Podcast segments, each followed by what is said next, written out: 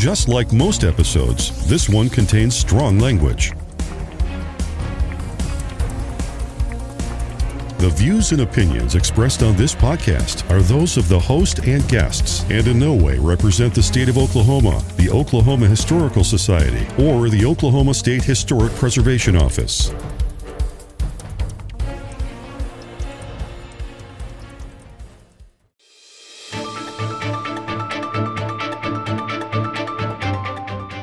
Editor Jack here from the future. I want to give fair warning that my audio in particular is not great in this episode. Let this be a warning to not buy a cheap mic. The microphone just steadily got worse and worse and worse as I used it. I've since replaced it with a much better microphone. Going forward, hopefully, I won't have these issues anymore. And Brandon and I had a great time talking about uh, music and the various bands we discussed. I hope everybody enjoys the episode, and let's get on with it.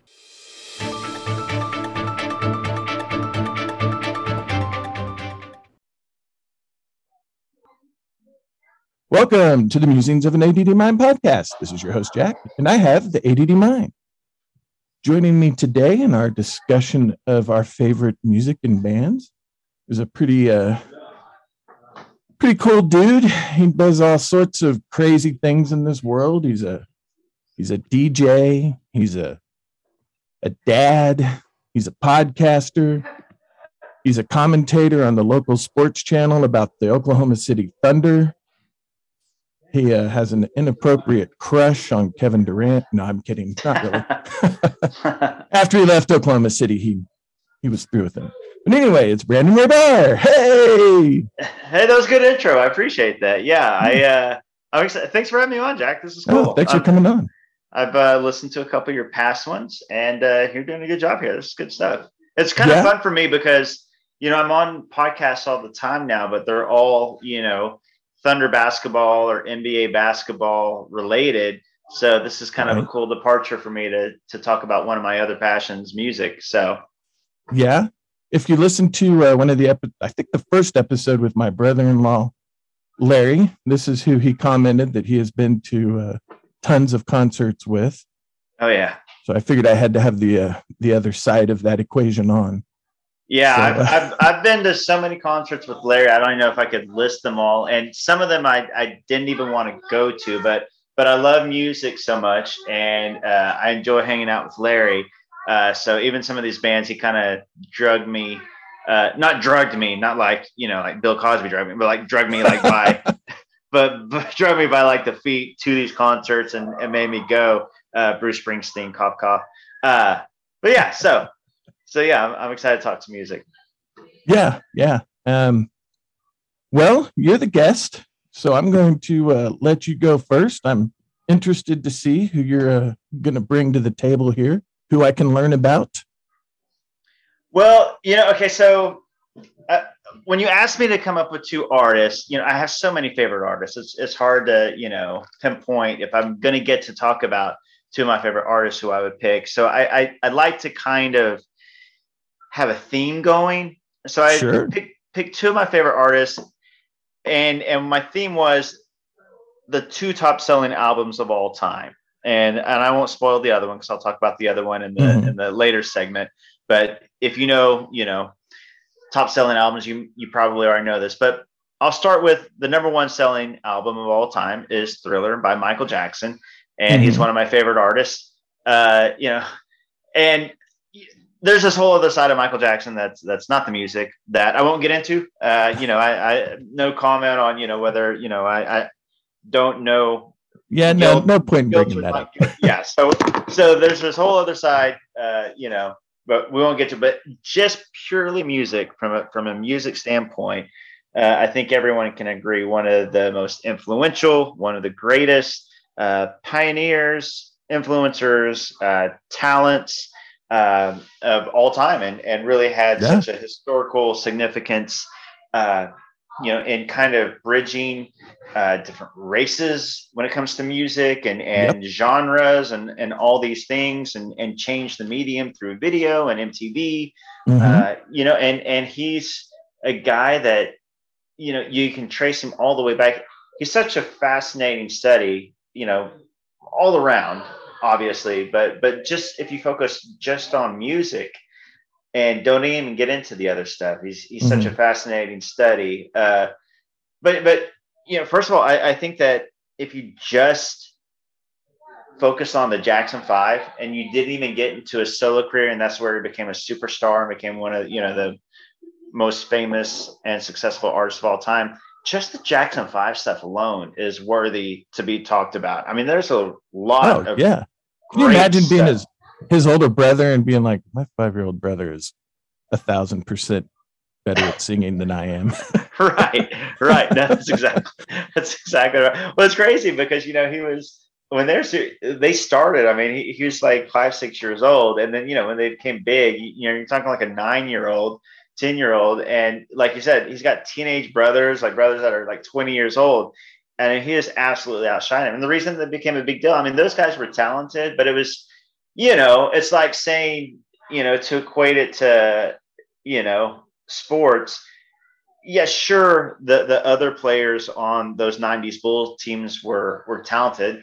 Uh, you know, there's only one Jordan. But there's only one Michael Jordan. Right. Like, yeah. I mean, sure, Scottie Pippen was talented. Sure, Dennis Rodman was talented. I mean, and then you got I don't know who the Tito of the of the '90s Bulls would be. Maybe like was it uh, Steve Kerr?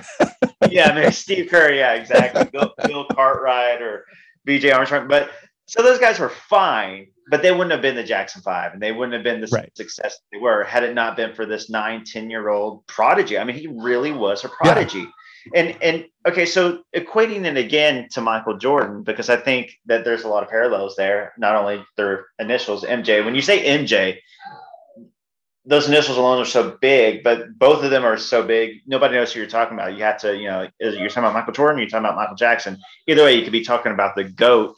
Um, right. But what's fascinating to me about those guys is pure God given talent they may have been the greatest of all time. But what made them truly special, there, there's there's a lot of people that are talented, but they don't have the work ethic and you know like the the drive and mm-hmm. w- the want to be perfect. And I think both like Michael Jordan and Michael Jackson, that's that's what made them special. That's what made them go from these talented stars to these superstars, icons, like top five, top 10 mm-hmm. biggest icons in the world uh, was they combined that God-given talent with this pursuit of excellence and perfection and hard work. And I think that you see that in Michael Jackson. I mean, you could see, you know, it's obvious Joe Jackson, their dad, you know, obviously hammered into him like probably abusively, like from what from what we know. he was uh, definitely from the same school as Ike Turner. Yes, yes, perfect comparison and so you know that was a part of it absolutely. Um, and and but when you see this this child perform and you see him sing something like uh, i want you back or uh, mm. man i'm gonna pull up my jackson five list. There's there's so many that i like. Um, they, have got so many. My favorite all time is who's loving you. Have you ever seen the uh, ed sullivan uh, who's loving you that the jackson five did I have, but it's been a long time. Well, and my brain is full of crap. So I mean, it, it's okay. So it's it's "Who's Loving You," which was originally a Smokey Robinson song, right? And Smokey Robinson, of course, a, a legend himself, said that he could not believe that this this kid was singing his song and he had more emotional depth and feeling and understanding and, and all those things of the song than he did mm-hmm. uh, you know, this grown man who wrote the song. But uh, to me, that's kind of time capsule, all time MJ moment, like top five uh, was him performing on the Ed Sullivan show with his brothers. Uh, Who's loving you? It's, it's, it's a great song, but but like the vocal range and delivery and talent that that MJ shows as a kid live is just, it's just special. You can just see like you know, some people you say, okay, they're talented. Okay, they're pretty good. And then some people are like, wow, they've yeah. got like whatever the it factor is, whatever it is,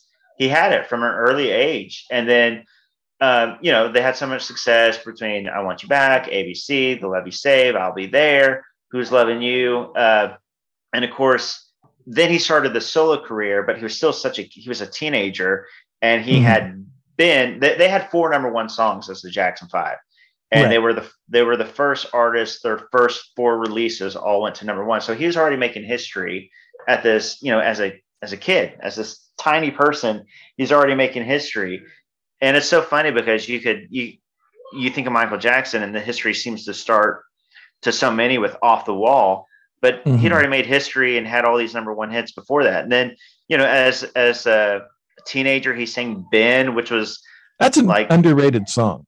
It is. It really is an underrated yeah. song. It, it's and quite emotional, actually. all is. about a rat. yeah, yeah, it is. It's it's all about a rat.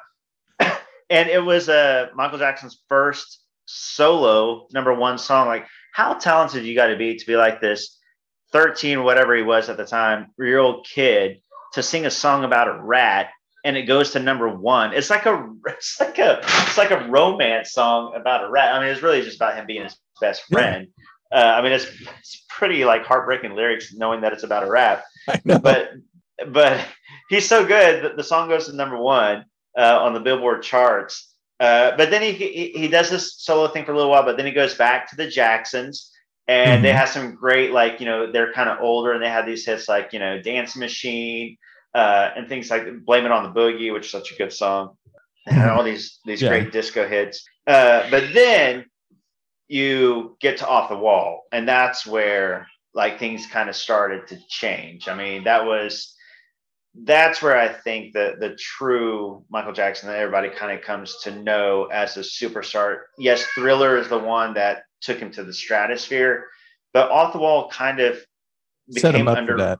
It did. It did. It set him up for that. And in some ways, weirdly, it, it sounds weird to say this because it's regarded as one of the greatest albums of all time. It was a huge hit at the time. It, it spawned all these great singles, but it almost got forgotten about because Thriller became this whole other animal.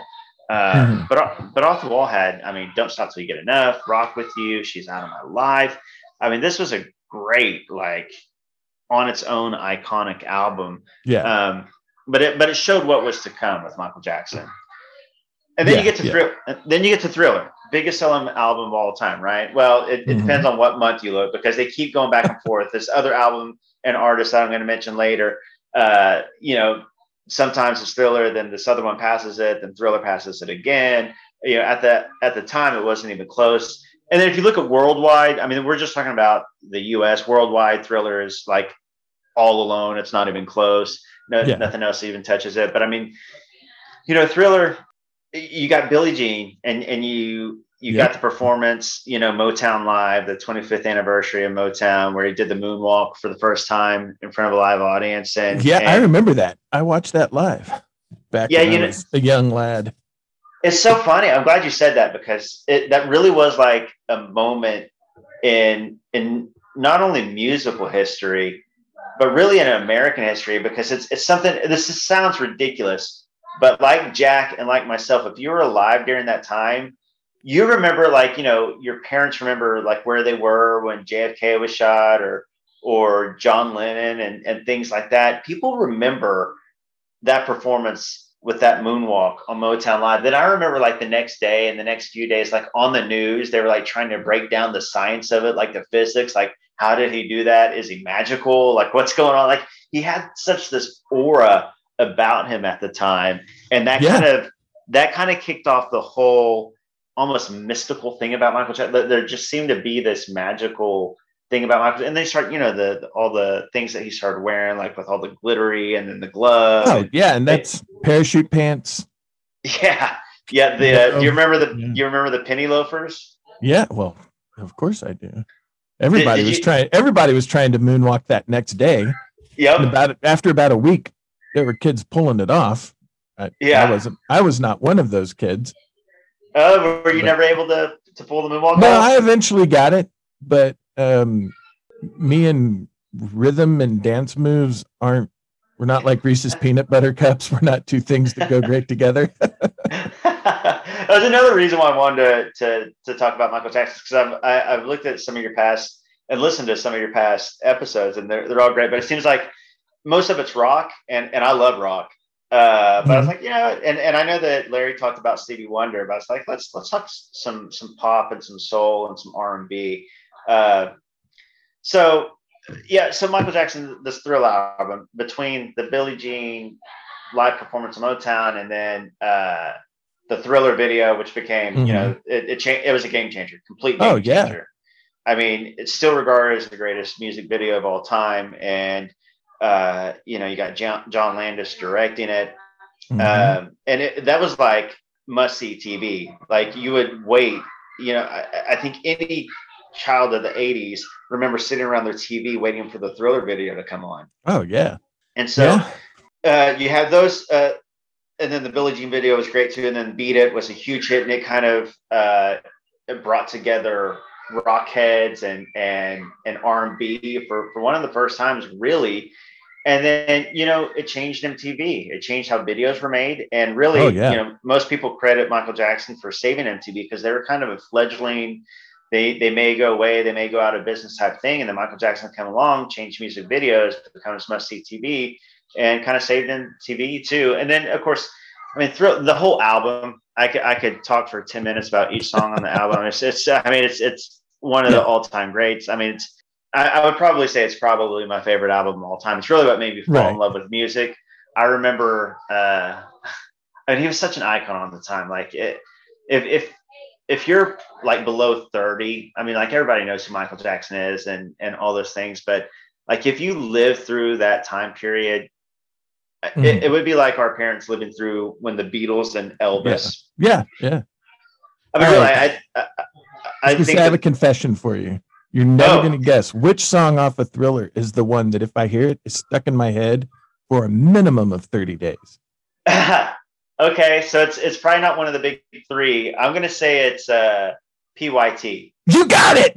Did I? Nice. Yes. nice. That's all. I say that because that's that to me. That's the most underrated track. I mean, everybody loves it, but yeah. it's such a such a good song. I never get tired of it. Like Billie Jean really is probably one of the great songs of all time and and iconic and then but like if I put on Thriller right now, I've, I've, I've heard Billie Jean uh, so many times I might skip past it. I will never right. skip past PYT. I will always listen yeah. to PYT. I'll always listen to Want to Be Starting Something. Uh, that's also nature. that's about a two week earworm when I hear Want to Be Starting Something. Yeah, yeah, not quite a month, but two weeks. That's still pretty good. Two weeks still pretty good. Uh, so the, the album is just chock full of of all these great songs. Even so, the album had nine songs on it. Mm-hmm. Seven of those nine songs were top 10 hits. I mean, that is ridiculous. And the only reason that uh, Lady in My Life and Baby Be Mine weren't top 10 hits is because the album had already been out so long. They just couldn't release anymore. I mean, like, it already been out for like three years. Had been like the top of the charts forever. I mean, like he was moving on. Like we are the world, and you know, which is yeah. a whole other you know side thing between him and Lionel Richie coming up with "We Are the World" at the yeah. time, the biggest selling you know single of the time. Uh, My other he, podcast, we talk about "We Are the World." My podcast, Kenyatta and Jack Save the World. We were we've we've known each other since elementary, and in sixth grade, our sixth grade music teacher who wanted to be a Broadway director uh, our end of the year program, the sixth grade, we sang in unison, "We Are the World." Really? Yeah. That's amazing. No, it was it was a huge. No, it was not amazing. Huge... It was pretty bad. Well, it was probably. Yeah. so did you all like? Did you get like the individual lines? Like you know, like okay, so you're Michael Jackson, you're Kenny Rogers, you're Willie Nelson, you're Pat Benatar. Like, did y'all split up? You're Tina Turner, or there were some. Just... It was some, but not every single solo part that was in there. Like okay. the Michael Jackson one was, I think. And fortunately for me, I was a background singer and I just lip synced. That's awesome. Uh, my favorite part of that song might be Cyndi Lauper's part where she's the wow wow wow like she's but uh, uh, but that song was huge I remember so I have a We Are the World story too uh, since you shared that one uh, I remember uh, it was so big and so popular uh, one of my friends at the time, and we were probably, gosh, fourth grade. I'm, I'm going to say we're probably fourth or fifth, fifth grade. Let's say fifth grade. Uh, he wrote down the lyrics on pieces of paper. He wrote out all the lyrics, made all these copies, and he sold them at school. The lyrics to We Are the World, he sold for 50 cents a copy to people, and people bought them. And I remember thinking, like, you could buy a candy bar or a Coke with that, and you're buying like these handwritten lyrics yeah, of a song. You could write it, you, you could write it down. right, exactly. Like say like that's 50 cents, man. I can get I can get myself a Snickers with that. Are you kidding me? Uh, but but that's how big it was. And so, you know, Michael Jackson and Lionel Richie were the driving forces behind that. Uh, they they wrote, put it all together and, and all those yeah. things. But uh and then and then you go on to bad like thriller became the biggest selling album of all time uh the grammys he won eight grammys at that grammy mm-hmm. awards that night for the for the thriller record which is still a record to this day mm-hmm. uh there are so many things about you know thriller album and, and era yeah. that that were so iconic and and kind of put him at untouchable status and then you go on to bad and it was considered you know when you look at it historically he was trying to, you know, top Thriller, and of course, he you can't do that. That's like saying, "Oh, I'm Francis yeah. Ford Coppola, and I want to top The Godfather." I'm like, what are you gonna like? You know, you're not gonna top it. Like, hopefully, you can do something that's close to that. And of course, Godfather too. Some people say is, is good or better, but uh, those are kind of the same movie to me. But Thriller is just its own thing. But then you mm. got uh, Bad, and it became the first album to ever have five number one singles from one album. Mm-hmm. So yeah, it didn't it didn't reach the marks that that Thriller did, but it was still humongous on its own uh, and made history on its own. And you know, you have Bad, The Way You Make Me Feel, Dirty Diana, I Just Can't Stop mm-hmm. Loving You. Uh, I'm just going from the top of my head. Smooth Criminal. What's crazy yeah. is Smooth Criminal uh, might be the the one that has outlasted all the rest, and it didn't actually make its number one. I think it topped out at number two. Uh, Man yeah. in the Mirror. Man in the Mirror was the other number one song. Smooth I mean, Criminal got help from Alien Ant Farm too because it brought it back in people's mind in what 2004. Yeah, yeah, that's right. Have you seen that video? Like oh, it's tons.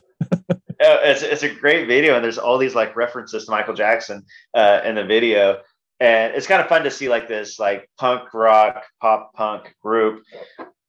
They said they did it because they love Michael Jackson. I mean, he, yeah. that was his thing. His influence was so widespread but yeah, so bad, so bad was was great too. I mean, and, and made history. And then you go on to Dangerous, and Dangerous yeah. may be his most underrated album of all time. And I think mm-hmm. when you talk about Michael Jackson, there's four albums that really stand out. The in a row, the Off the Wall, Thriller, Bad, and Dangerous albums.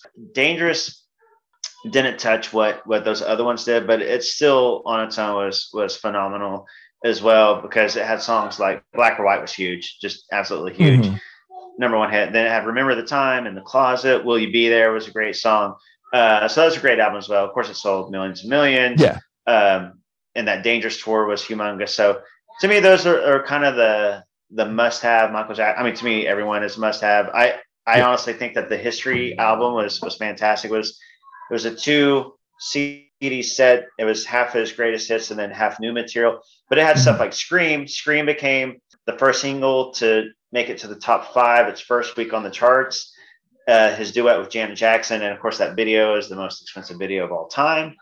And then uh, "You Are Not Alone," which was written by R. Kelly. That's a whole other thing. Uh, but that became the first song to ever uh, hit number one its first week on the chart. Like it debuted at number one, and there's been plenty of them that have done that now with streaming and the way that music yeah. is released now. Music's totally different than it was then. Yes, it, it yes. is not the same at all. Yes, exactly, and and the way they chart sales and and and yeah. tracks and plays and all those things is different. But at the time, it was the first song to ever reach number one its first week on the charts. You're not alone. Uh, but then it had songs like Earth Song, which I would I would just urge people to listen to songs like They Don't Care About Us, Earth Song, Stranger Moscow. The history album is chock full of songs that people probably haven't heard of because I was around the same time as as, as the first I say like off the court, like because I'm related to, to football or basketball, uh, like his off the court issues. I'm telling you, I'm mm-hmm. always on these basketball podcasts. So yeah. uh, so uh, once Scream and You're Not Alone hit, those were huge hits, and then these you know kind of allegations came out. So uh, there would have been a few songs I think would have been huge hits, like "They Don't Care About Us" and "Earth Song."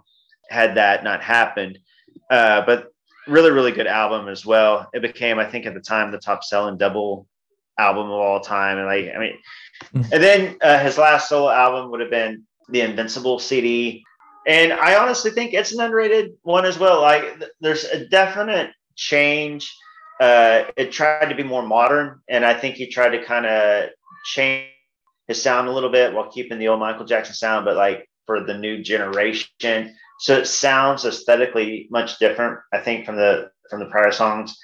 Uh, but still a lot of really great stuff in mm-hmm. this album as well. It had the "You Rock My World" song, which is a really good song, and it had that video with uh, Chris Tucker and Marlon Brando. And I'll just stop with the Invincible album and, and say it it's it's pretty solid. I mean, not his best work, but there's some good work on there, some underrated stuff as well. So that is. Uh, oh, I do want to give a special shout out to "Say Say Say." That was like a huge song back in the day. Uh, one of mm-hmm. two duets he did with Paul McCartney, but yes. it's on the Paul McCartney. I think it was on the Pipes of Peace album. So it usually gets forgotten about, but it shouldn't be because that was a great song as well. No, that was a great song. Yeah, that's uh, much better than when you're working with Paul McCartney. Well, yeah, I mean, yeah. I guess John Lennon had a different viewpoint there at the end, but well, and and arguably Paul McCartney, you know, Paul McCartney and MJ were kind of besties there for a little while, but then uh, Paul McCartney mentioned, "Hey, you should get into buying, you know, music like like yeah, uh, like rights to music. That's where the money's really at." And Michael's like, "Oh, I should. Okay, I'll buy the Beatles. I'll buy the Beatles library then." And I guess that kind of uh, upset Paul. Soured the friendship a little yeah, bit. it did. It did sour the friendship. I think that they Paul sounds.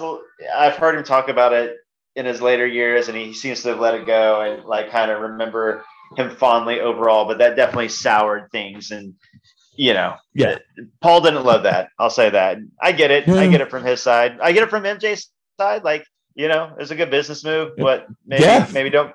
But I, I get Paul's side too. But you can if you can afford to buy the Beatles library, probably do it. Yeah, yeah. I mean, it's a huge money maker. I, am sure that uh that Prince and Paris and Blanket really appreciated it. yeah, yeah. Well, still, I heard his other choice was Boxcar Willie. It was either the Beatles or Boxcar Willie flipped the coin and the Beatles won. Man, that thank you, uh, coin. That was that's the greatest coin flip of all time. Right? yeah, greatest coin flip ever.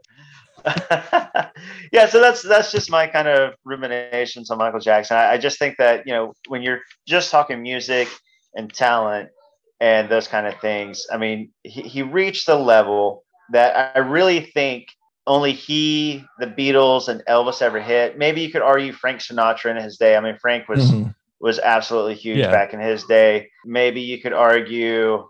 Ah, I don't. I don't feel like anybody nowadays like is even on the level. Like the biggest artists nowadays are like Beyonce and and Eminem and uh, yeah, no, no. I mean like I mean, like they, you could throw uh, Queen in there as well.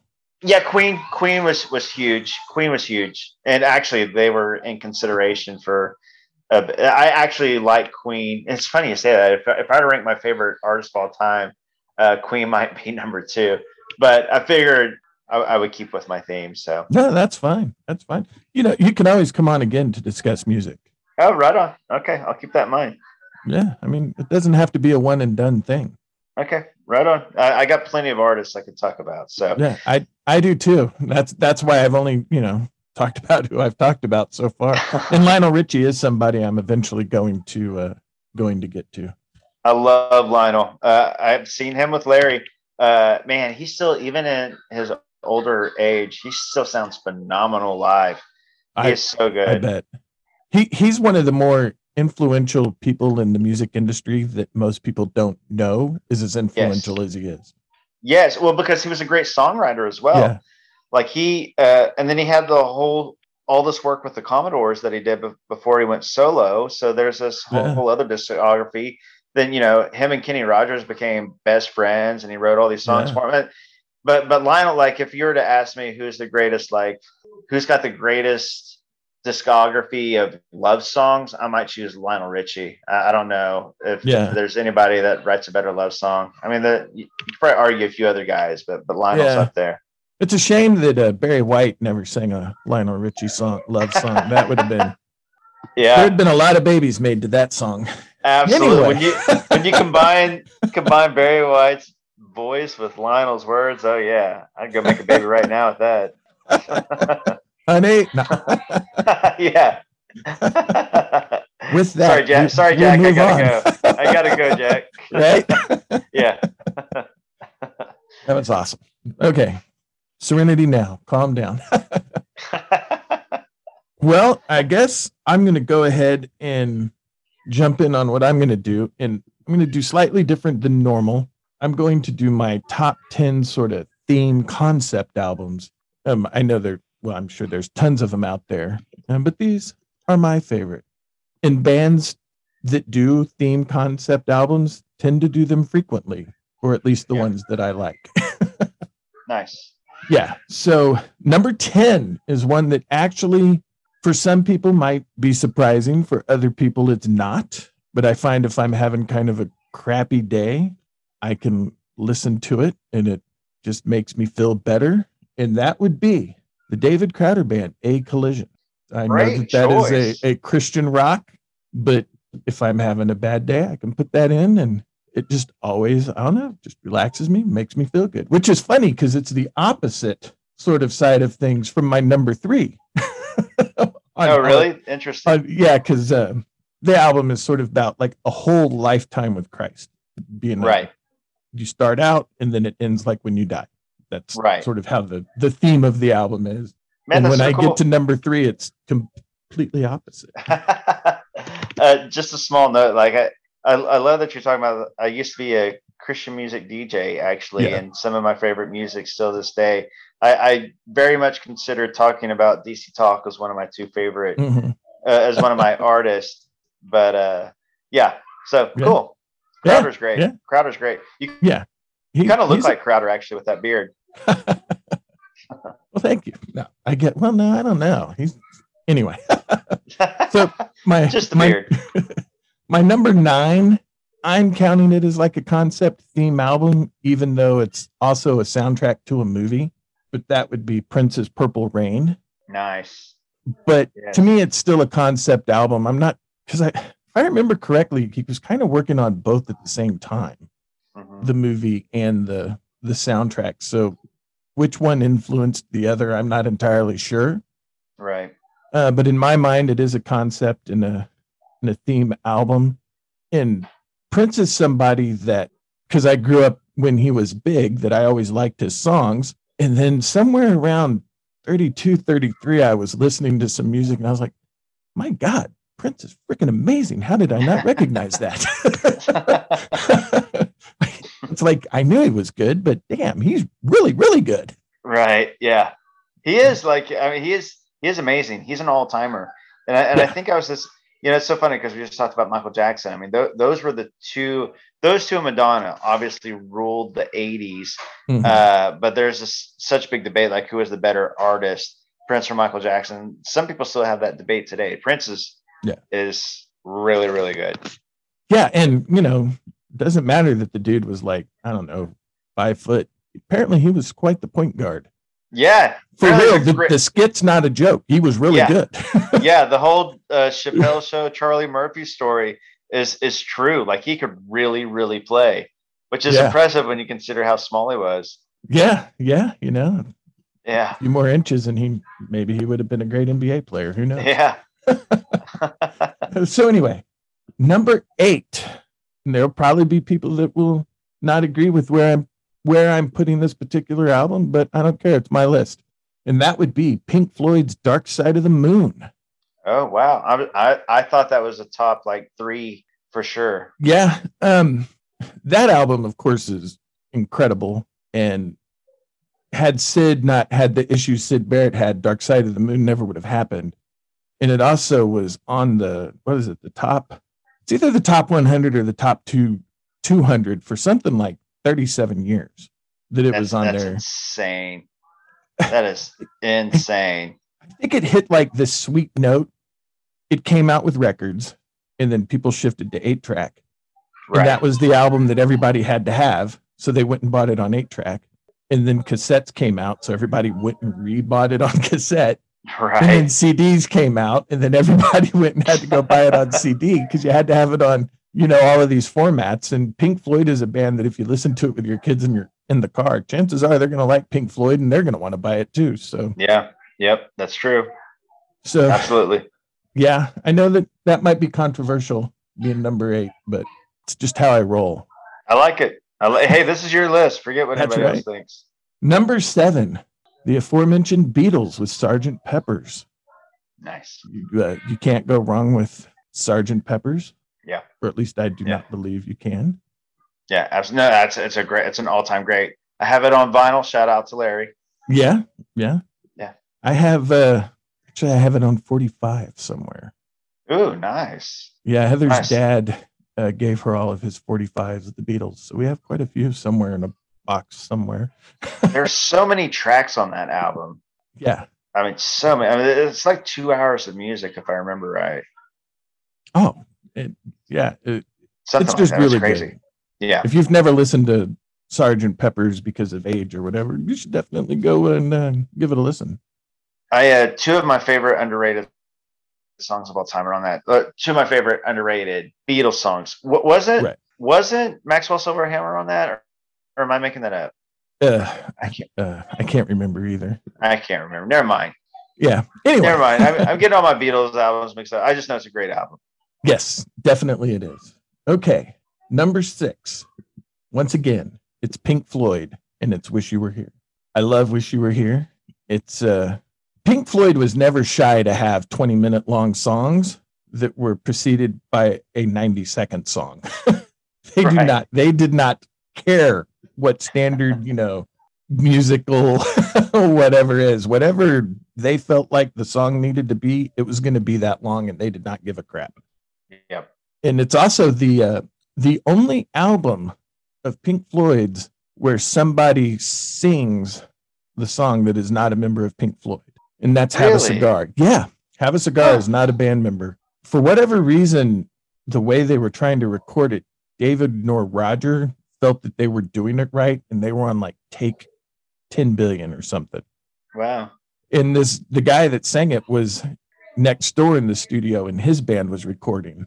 And he like walked by and i think i could be wrong don't quote me on this but i think the drummer nick mason said why don't we have bill sing it?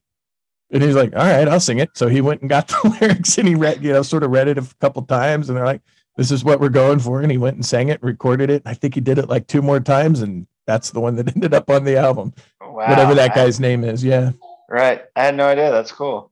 Yeah, yeah, that's and if you've never heard the actual song "Wish You Were Here," that's that is a musical masterpiece, Yeah. Absolutely. lyrically and the instruments on that. Yep. And uh, anyway, uh, coming in at number five, the Flaming Lips. Yoshimi battles the Pink Robots. Nice. I had a feeling this would be on here. I, I knew. Uh, I I remembered from talking to you before that you're a Flaming Lips guy, and Yes. all the Flaming Lips guys and girls that I know always mention this album. And I got to be honest, I'm not a Flaming Lips guy, just because I haven't. Uh, just because I haven't listened to him much, but I I know of this album.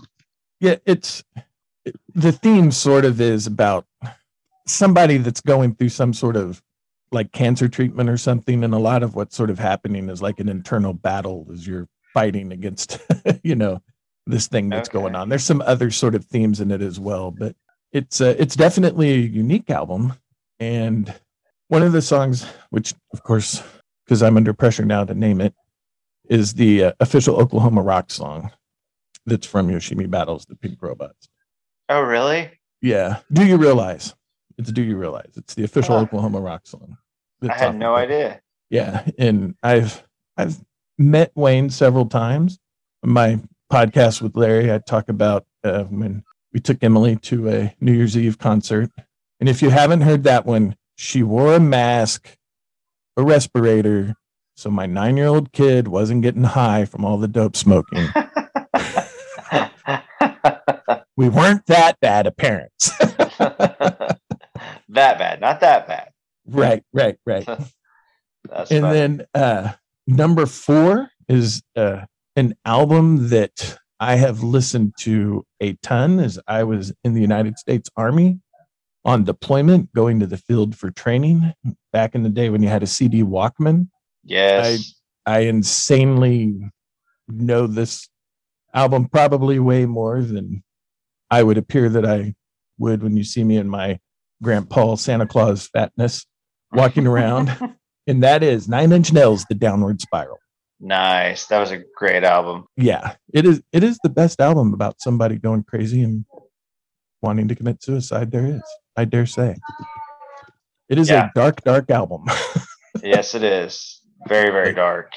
but it is fantastic. And if you can, if you're not somebody that likes sort of that industrial sort of rock, you might still like this one. Some of the songs hit pretty hard, but it's Hey, uh, Johnny Cash was a big fan. Yeah. Oh, yeah. It on Hurt. There's the argument of who sang it better. People are generally the Johnny Cash argument wins. I think they both are equally good because the context is different based on who sings it. When Johnny Cash sings it, it's a guy who's close to being 80 who's looking back on his entire life and the changes he would have made.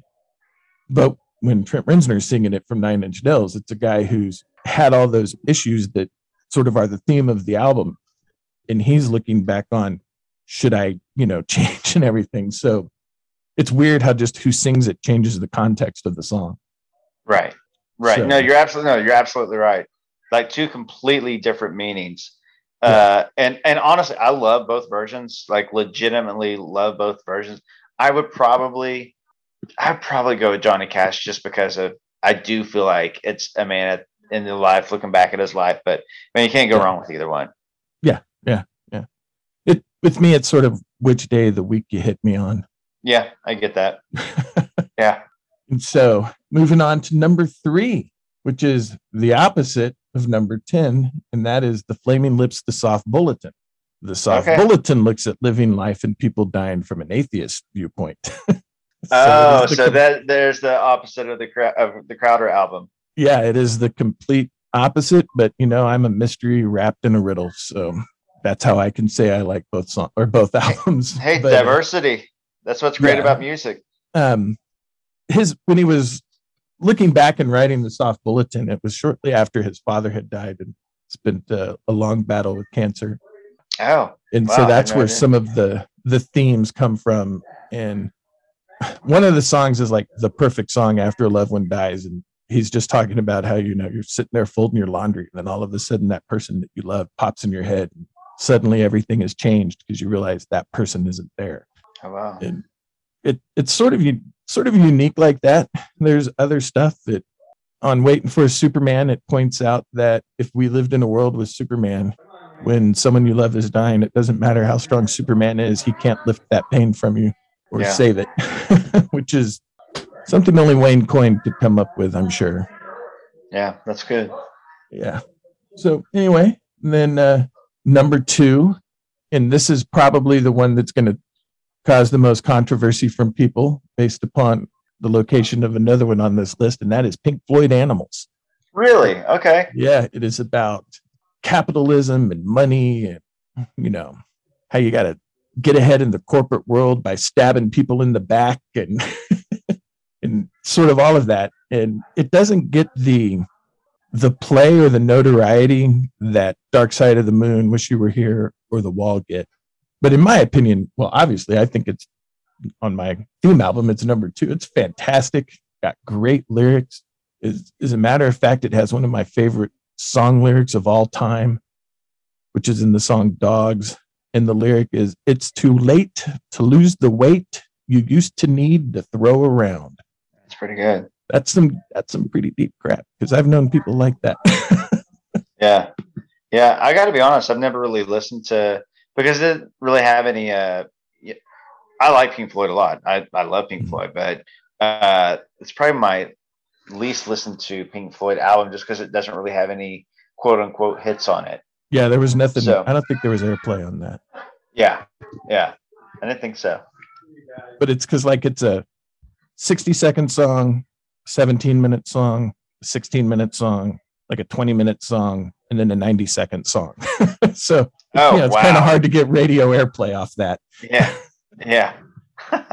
as you know They don't oh, like oh, yeah. songs that have 18 minute time lengths.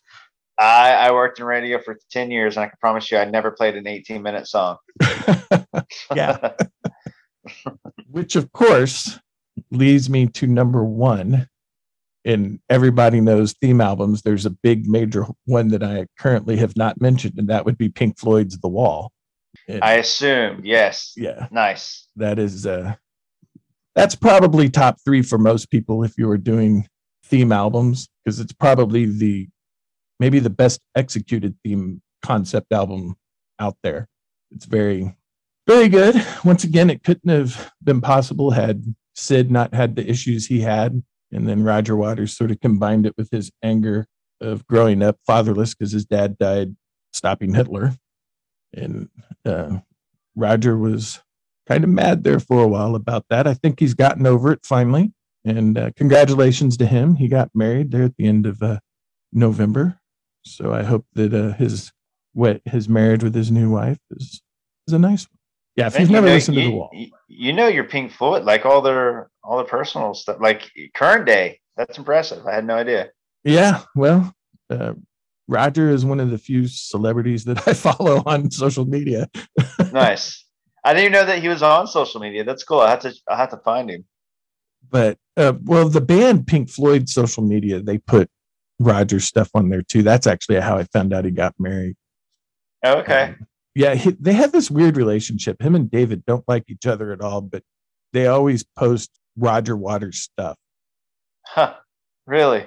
Yeah. It, it, it's just weird. Him and David have quite the history.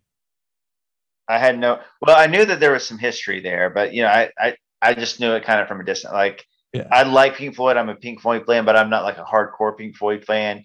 So like the interpersonal so I knew there was some stuff, but I didn't know yeah. how deep all that ran. Uh, but man, so talented. And and the yeah. wall, I mean, the wall and Dark Side of the Moon. When you said you're going to do theme albums, I mean, those were the first two that I thought of. And yeah. I'm not saying they would be my one and two, but they were the, the two that I knew that I would put on my list. And just looking at it from a pure song standpoint, like comfortably numb, uh, of course, another brick on the wall. I mean, so many good songs on the wall. How many? I yeah. mean, there's just so many songs on it. Isn't isn't comfortably numb on there? Or yeah, am I losing yeah. my? Yeah, yeah, yeah. Uh, gosh, it's such a good album. Is Hey You on there as well? Yep. Yeah. Hey You's on there. Uh, Run is one of them. Yeah, yeah. Man, such uh, a good uh, album. Yeah, the whole album is weird and well, it's not people always know the wall's about doing drugs. No, actually, it's not. It's about a guy that was going crazy. It's a theme of mine. I'm, I should be worried. I think I need therapy. um, but, but it's about that and how when you're a band, you know, touring and making money is the thing that you have to do. And how far will other people that control the band, what will they do to you to get you to perform when you can't perform? Is sort of right. part of the theme. Right. That that's going on there. And funny note, you know, there's always the uh there's that phone call where the operator keeps calling and he keeps the she keeps going, I have a collect call from a Mr. Floyd to a Mrs. Floyd. Will you accept the charges? And then the guy answers and he keeps hanging up. She's like, keeps hanging up. I don't know why. so Roger was I, th- he, I think it was in LA and he was mixing it. He decided he needed that scene. So he was prank calling Nick Mason, the drummer. So mm-hmm. when he answers, of course, you know, LA and London, quite the time difference. And so Nick was asleep when he was calling. And so he was literally being woke up from sleep and he's all, hello. and, he, and he thought he was getting prank called. So he kept hanging up. That's fantastic. yeah. That's awesome yeah, that was probably one of the nicer things Roger Waters did. No, but yeah, no, they uh there was a definite lot of fantastic music that Pink Floyd put out over the years. Yeah, absolutely. That they're they're just a great band. I mean, like yeah. just overall, like that. So I I guess I'm kind of a poser because I, I really only know their hits, but it, I love all their hits. Like I, I probably have um, I don't know, like 30 Pink Floyd songs on like all my playlist. Uh, but I'll be honest, I haven't done like deep dives and like I couldn't tell you like the deep cuts. Uh, right. That's one thing that I should probably do just because I when you like a band's hits as much as I like Pink Floyd's hits, there's a good chance that you're going to love a lot of their their deep cuts and B sides yeah. as well. And I haven't I haven't taken that dive yet. Yeah, yeah. As I've mentioned before, I'll say it again on this podcast. When we used to drive to Indiana to visit family, the kids were in the car. I would always slap in my Pink Floyd The Wall double CD, sing and perform the entirety of the album for my children nice. during the course of that 10 hour drive where they had no choice but to listen to it. Nice. And strangely, they still like the wall. So you did something right then. Let, let that be a lesson to you. Sometimes brainwashing your children works. so anyway, uh, that's my uh, top 10 theme albums. And I'm going to let you go, uh, go ahead and get to your second, which is, I'm assuming now, the second all time uh, selling band in at least the US, but I would probably say the world too, since Michael Jackson's the number one in the world. So, yeah, so Thrillers. So Thriller is the number one selling uh, album in the world, uh, and just in America, so it's always between Thriller and then the Eagles' greatest hits. Uh, and so I'm going to talk about the Eagles. Uh, they are one of my favorite bands of all time. Mm-hmm.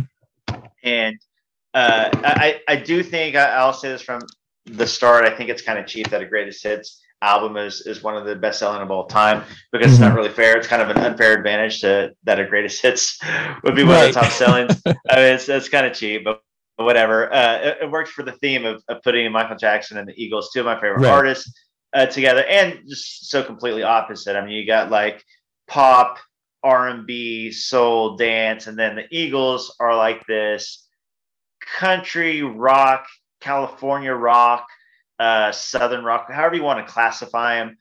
Another reason I'll tell you, I, I want to talk about the Eagles is because they weirdly have a lot of hate. Like they're one of the biggest artists of all time, and they have all these great hits, but it's just not cool to like the Eagles for some reason. Have you? Do you know that? Like First of all, do you like the the Eagles? Yeah, and I'm fine yeah. if you don't. Yeah, okay. No, I do. I do. do you, I have. Do you know I even like the Glenn Frey solo hits from uh, the '80s. Yeah, and that's another reason why I want to talk about them because the, they each kind of branched. There's so much talent. Each of them branched off and became like this huge solo artist as well. Um, that's how talented they were. But I, do you know the stigma though? Like this weird like it's not cool to like it's kind of cool to hate the eagles for some reason. And i don't know if it was like started by the big lebowski. Like remember when the dude is in the uh. in the taxi and the the taxi driver is playing uh the eagles and and the dude's like listen man i've had a bad night and i i hate the effing eagles.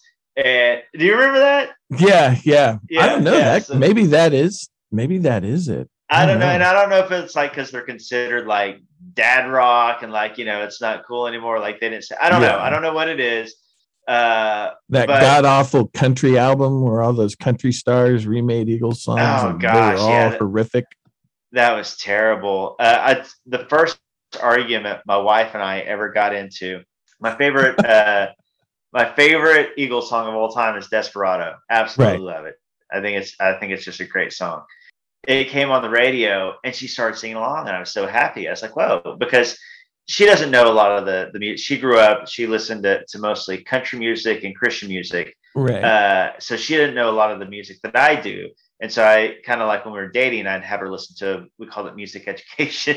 Right, and I right. had her listen to a lot of the uh, stuff that I loved. And so she started singing Desperado. I was like, whoa, you know, Desperado, this is awesome. She was like, yeah, well, you know, I, I told you I grew up listening to, to Clint Black I was like, oh my gosh. She thought Clint Black sang it because he's, I guess he redid it on that country yeah. album of all yeah. Eagles. I got so irritated that she knew Desperado, not because of the Eagles, but, but because Clint of Clint Black. Black. She'll tell you if, you if you walked into the living room right now and asked her what your first argument was, she would say, "Oh, it's when I said that Clint Black sang Desperado." uh, uh, but the Eagles, they're a great band. They have so many hits. I mean, it's it's ridiculous the amount of hits that they have and how big they are. And, and I love the diversity. I mean, like I said, you know, the, they're kind of Southern California country rock, but but really they, they it's more than just that. They they have you know, they're great with ballads. Uh, if you're talking like Best of My Love, Take It to the mm-hmm. Limit, uh, Lyin' Eyes, uh, that's not really a, a typical ballad. Peaceful, Easy Feeling. But then, you know, when they do rock, I mean, they have some great rock songs like Victim of Love or Heartache Tonight, uh, yeah. Life in the Fast Lane. And then you got like this all timer song, like Hotel California, probably top five rock song of all time, like as far as like popularity and standing the test of time and iconic and all those things. So they have kind of that in their arsenal. And mm-hmm. uh, you know, and, and, of course that that's such a great song, uh, lyrically and and and poetically and all those things. And that was the thing. I really like the lyrics. A lot of them. I love story songs. They had some great story songs like mm-hmm. Lyin' Eyes. Yeah. Uh, then they had like these great chill songs like Take It Easy.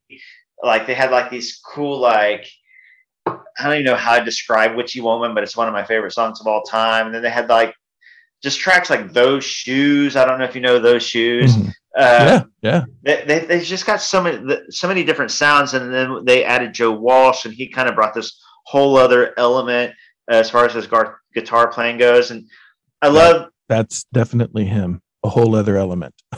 yes, yeah, so yeah, yeah, he really is. Uh, describes him perfectly. yeah, yeah, he was.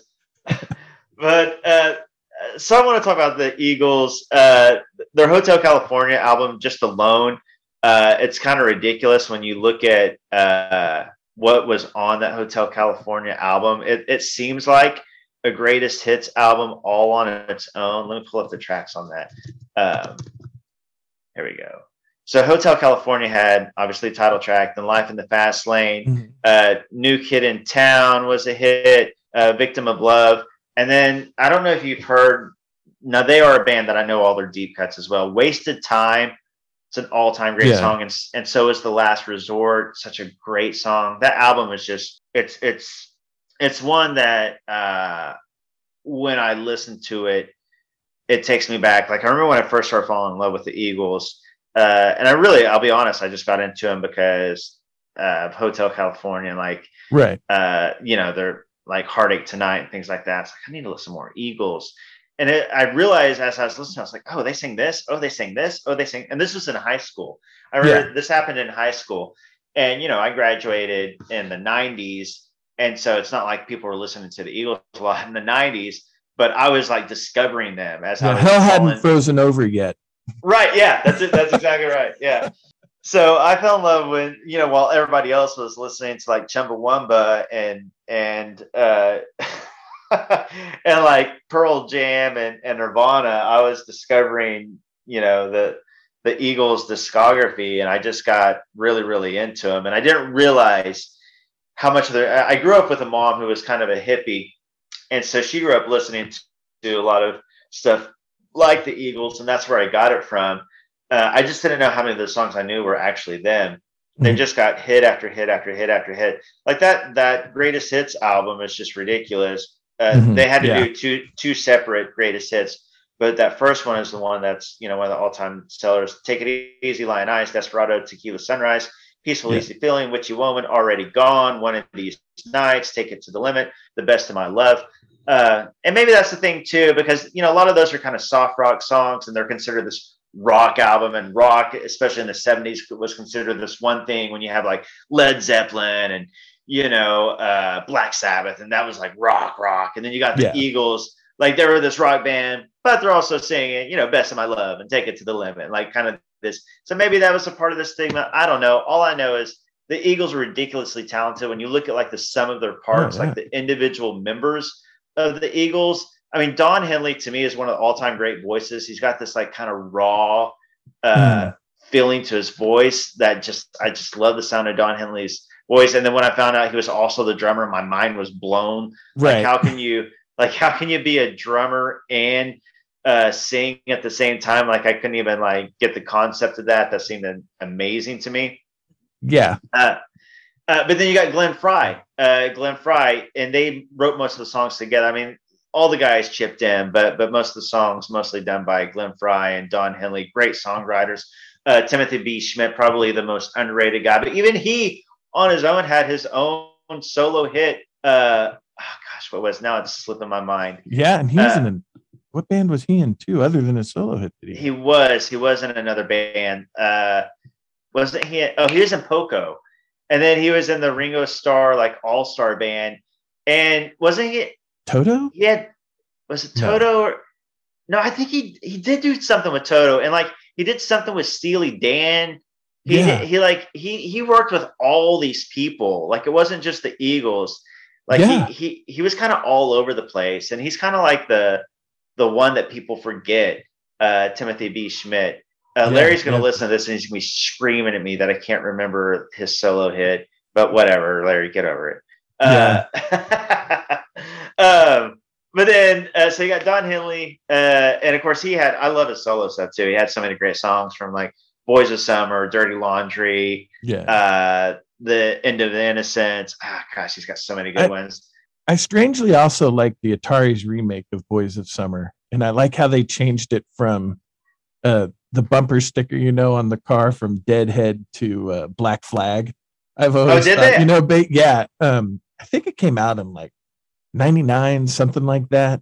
It, That's I just awesome. always I felt no that it was awesome that they changed that one thing because it completely made it like modern. That's right? amazing. I had no idea. That's that's really really cool. I need to listen to it. I, I haven't heard their version. Yeah, yeah, that's it. It's pretty good. Obviously, it's his is better.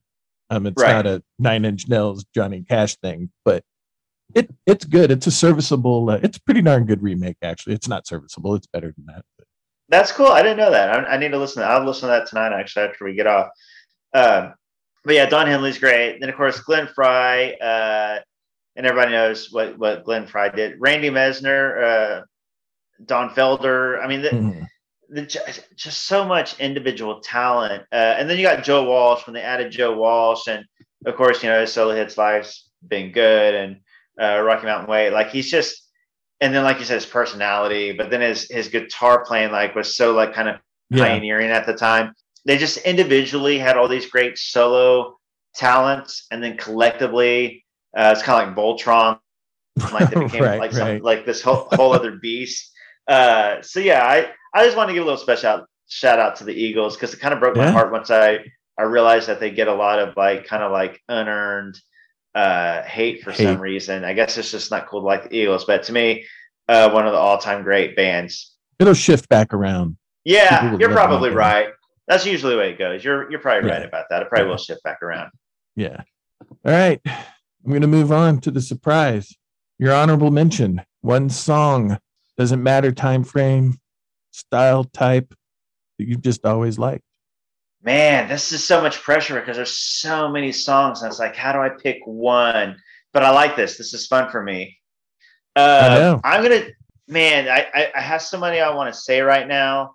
Ah, hold on, Jack. Give me give me two seconds because I got like three songs in my head uh, that I want to choose between. Um, okay, okay, okay, okay. I think I, I want to get like I have all these songs, but I want to get like a, no, no, no. Uh, uh, yeah, I'll let you go first. That way I can right. it down in my head. You think about it. This will this will actually tie into my honorable mention theme because my first honorable mention was Edie Brickell. Nice. And then I followed that up with Lisa Loeb from the '90s. Nice. So so now my theme is another one hit wonder, but I'm going to put, bring it up into the the aughts, and that would be Vanessa Carlton's "A Thousand Miles." Nice. Okay. That girl could play her some piano. I don't know why they didn't. Her other songs didn't get airplay. She uh, she even remade a Rolling Stone song, "Paint It Black," and it's really good. Really, her, the album that that was on is good. And then she was also the uh, in a Counting Crows song, "Big Yellow Taxi." She's the really? bop bop bop bop singer in that video. But yeah, that's my my theme. I, I don't think I can have a one hit wonder female artist after 2010 because I, I don't I've only listened to like Glen Hansard and the Flaming Lips new albums since that time frame. So right, right. okay, I'm gonna. Uh, that that was a good choice. I like that. I like this is a fun.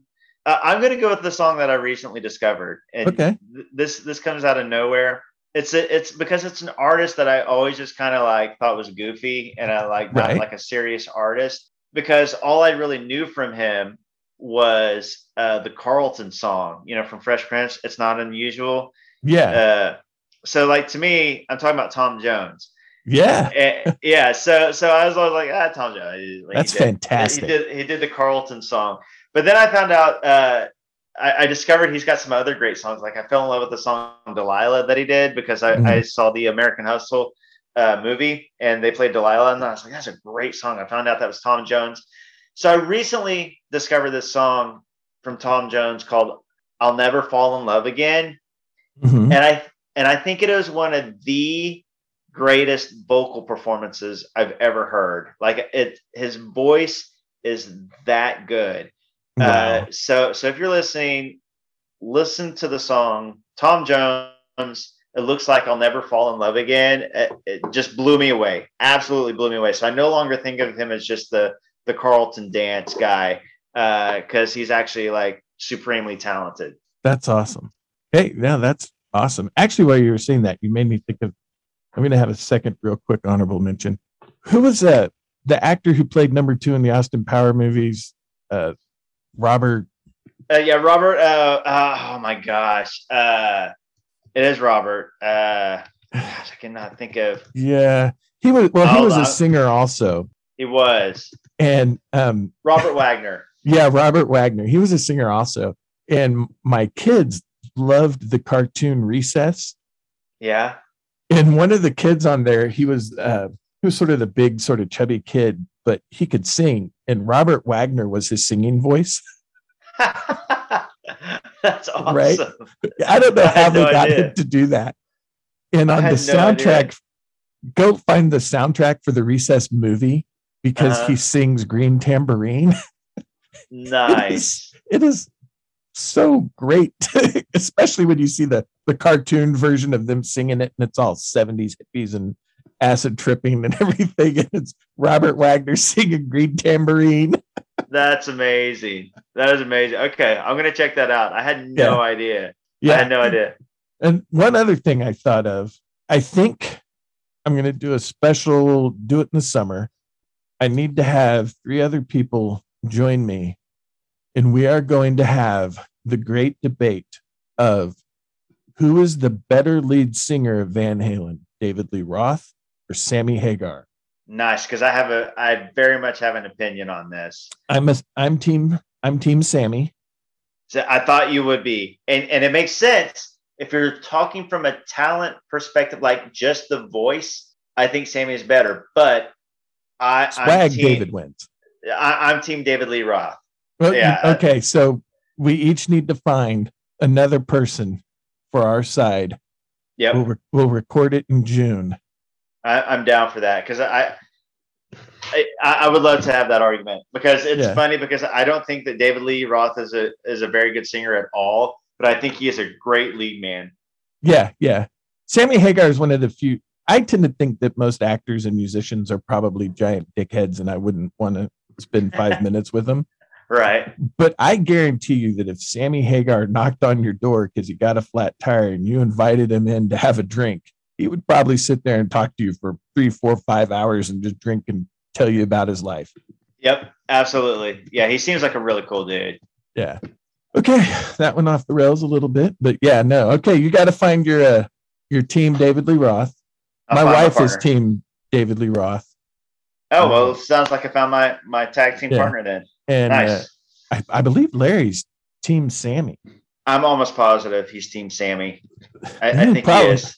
I don't know if Larry would let anyone get a word in edgewise, though. That's- That's a pretty passionate topic for him. yeah. th- now that you say that, I, I that makes me want to argue with him even more. All right, that's. uh I guess we're gonna. I don't think we'll have a problem getting them to agree to do it, but yeah, yeah, Yeah, I'm in. Count me in. awesome. That's fantastic. It'll be a special bonus episode. Awesome, man. in the future. Yeah. Well, um, I think we've I've had a lot of fun tonight talking about all of this stuff and hopefully in the future when you guys are all listening to this, you've enjoyed it, learned a few things. Go give some of these songs and artists a listen if you've never listened to them. Brandon, I appreciate you coming on. I'm sure it was nice for you to not talk about Lu Dort for for a bit. That's true. Yeah, that is one of the the main topics I always talking about on these podcasts is Lu Dort. So yeah, this is this is a nice change of pace. Yeah. Tom- tomorrow I'll be back on the radio and I'll be talking about Lu Dort and Shai Gilgeous-Alexander. But it was fun to talk about uh, Glenn Frey and and uh, Don Yeah. Henley for a night. Hey, if I could get paid for talking about sports, I would do it. Yeah, it's it's it's a good gig. I'll say that. Yeah. And I, yeah. I, I very much enjoy. I I'd do it for free, so I'll say that. No, he, he that was a lie. If anyone from the franchise is listening, he was that was his wife impersonating him. Yeah, He he wants a pay raise. right. Guys, let Steely go. He you got some extra money now. That's true. You know, Sam Mays isn't working there anymore, so you've got True. Yeah, that might be a touchy subject. Sorry. That's right. You just edited out post. Yeah, my my one listener that listens from Greece is probably going, "What the hell?" yeah, what are you talking about? yeah. Anyway, I appreciate you coming on. And, Absolutely, uh, man. yeah, I'm going to go ahead and end the show with my traditional ending. Once again, I know that I never am successful at living up to this standard. it's a high bar to reach. But remember, try to live your life in a way that would make Mr. Rogers proud.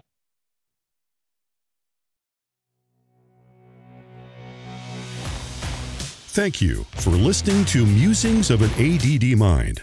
If you enjoyed this podcast, or even if you didn't, please hit the subscribe or follow button.